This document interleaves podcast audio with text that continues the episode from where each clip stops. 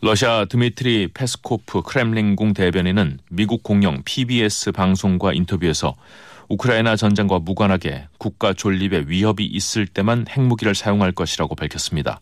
크렘린궁 대변인의 이런 발언은 우크라이나 침공 1개월이 지났지만 전황이 계획대로 되지 않자 정체된 전황을 반전시킬 목적으로 러시아가 생화학 무기, 소형 핵폭탄 등 대량 살상 무기를 사용할 수 있다는 우려가 제기되는 가운데 나왔습니다. 또 러시아는 우크라이나전에서 민간 가옥이나 아파트를 목표물로 삼지 않는다고 주장하며 러시아는 국제사법재판소의 심판을 수용하지 않겠다고 말했습니다.